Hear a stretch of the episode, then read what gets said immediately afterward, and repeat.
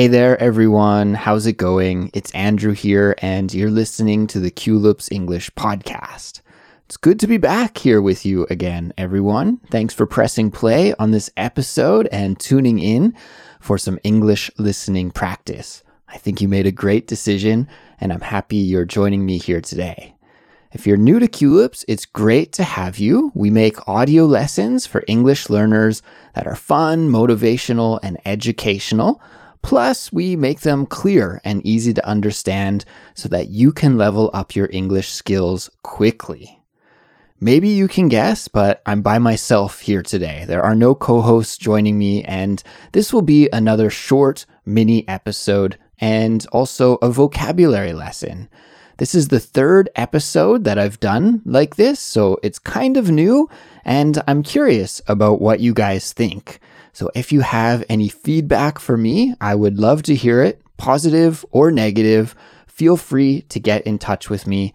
You could send me a message on social media or email me directly. My email address is andrew at culips dot com. I read all the emails you guys send me and try to reply as soon as I can. Just like the other two mini episodes that I've done recently, the transcript is completely free for everyone, whether you're a Culips member or not. So if you would like to follow along with the free transcript for this episode, you can get it by checking out the link in the description for this episode or visiting our website, culips dot com. So it's the start of a new week, guys. It's another fresh opportunity to take on the world. I love it. I love the start of a new week. And I'm really excited for this week because on Tuesday, the thirty-first of May, Cassie and I are going to be hosting the monthly Culips members live stream. Now, it'll be happening at seven thirty p.m. Korean Standard Time because we both live here in Korea. And if you're a Culips member, then we'd love it if you could join us for the live stream. All you have to do is just log in to your Culips account and go to the dashboard. You'll be able to see all the details about how to join the stream there. And if you're not a member, but you'd like to learn about all the awesome learning materials and bonuses you get when you are a Culips member, then you can just visit our website, culips dot com, and all of the information is there, and you can sign up there as well. So how was your week last week? I hope it went all right for you. Personally, I had an interesting week. It was a little bit of a new experience for me because my wife is away from home right now. She's being a digital nomad for a week and is working and traveling around Jeju Island, which is nicknamed the Hawaii of South Korea. She left last Tuesday and she's going to be coming back on Wednesday this week. So my dog, Pinky, and I have been holding down the fort while she's away. Holding down the fort. Holding down the fort. We've been holding down the fort while she's away. This is an idiomatic expression, holding down the fort, and it means to take care of the house while other people are away. So if you're watching the house while the other people who live in the house are away, then you are holding down the fort. So Pinky and I, we are holding down the fort while my wife is away.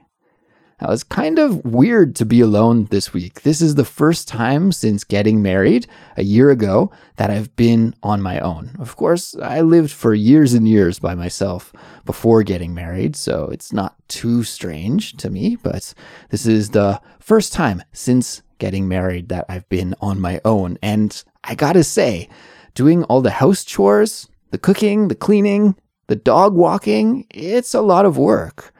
Plus, having no one to talk to after I come home from work makes things just a little lonely. I- I'm okay. I'm not lonely, but it's a little bit quiet around the house. Of course, I talk to Pinky, but he's deaf. He can't hear anything, so he doesn't really respond to anything that I say. So I really do miss my wife and can't wait for her to get back.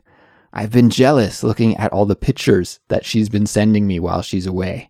She's hanging out at the beach and swimming in the ocean, And I wish I could be there with her, but just wouldn't work out with my schedule this time.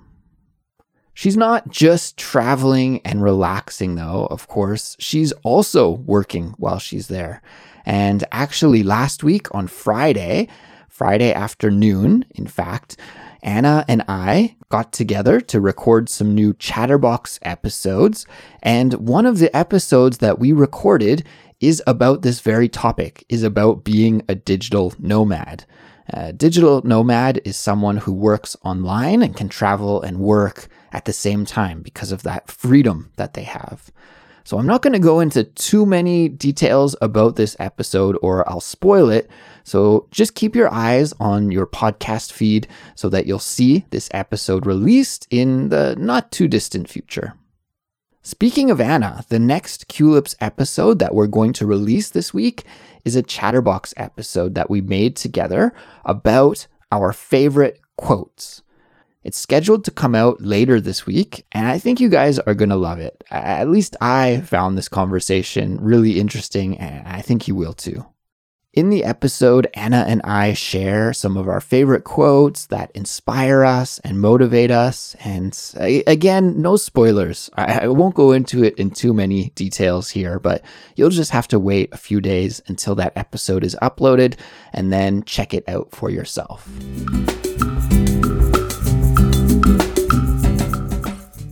It's time for today's vocabulary lesson.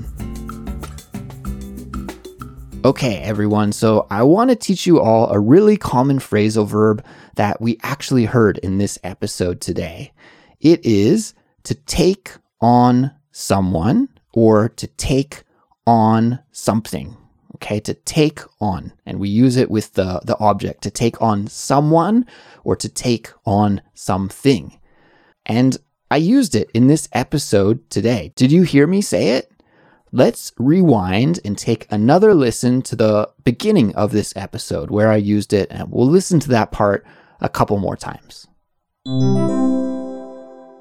So it's the start of a new week, guys. It's another fresh opportunity to take on the world.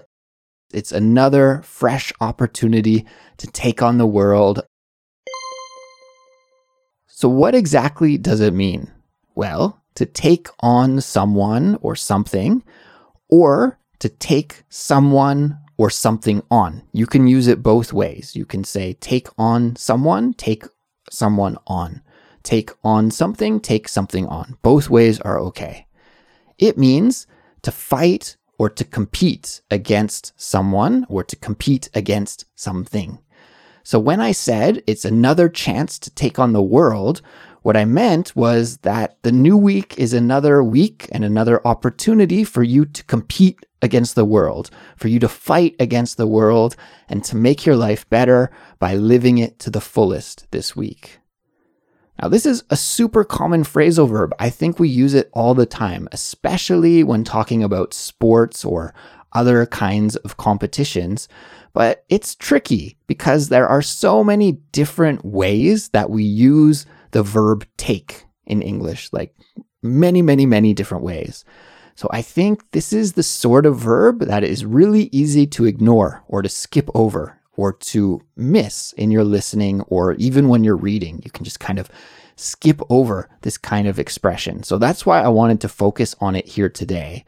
And I prepared some example sentences for you to listen to and to learn with. So let's check them out. We'll take a listen to them and then I'll break them down and explain them.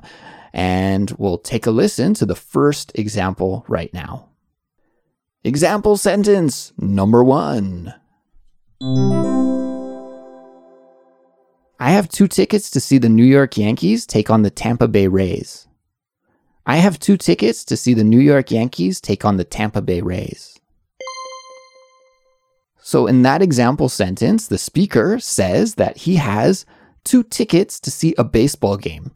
What baseball game? Well, it is the New York Yankees versus the Tampa Bay Rays. So the speaker said, I have two tickets to see the New York Yankees take on, take on who? The Tampa Bay Rays. So the New York Yankees will be competing against the Tampa Bay Rays. So here, take on means compete against. Example sentence number two. Jeff says he's really great at pool, but he always makes an excuse not to play me whenever I offer to take him on. Jeff says he's really great at pool, but he always makes an excuse not to play me whenever I offer to take him on. So in that example sentence, Jeff always makes an excuse to not play his friend whenever his friend offers to take him on. So if you make an offer to someone to take him on or to take her on or to take them on, then what it means is that you are asking that person to compete against you. You are challenging that person to a fight or to a competition or to play a game against you. So again, in this example sentence, when the friend offered to take Jeff on at playing pool, then he wanted to play pool against Jeff. Example sentence number three. For months, the small cafe tried to take on the big franchise coffee shop, but unfortunately the little cafe just couldn't compete and they had to shut their doors forever. For months, the small cafe tried to take on the big franchise coffee shop, but unfortunately the little cafe just couldn't compete and they had to shut their doors forever. So in that example sentence, we heard about a small cafe that tried to take on a big franchise coffee shop. So the little cafe tried to compete in business against the bigger franchise coffee shop. But unfortunately, there was a sad ending and the little cafe had to close down. They couldn't compete. They couldn't take on the big franchise coffee shop. So they closed down and went out of business forever. All right, folks. Well, that brings us to the end of this mini episode. Thanks as always for hanging out and congratulations on getting some English listening practice accomplished here today. Hope you guys have a great week. And I also hope to see a bunch of you during this week's Culips members live stream on Tuesday. So everyone, take care, have a great week, and we'll talk to you soon in the next edition of the Culips English podcast. Goodbye.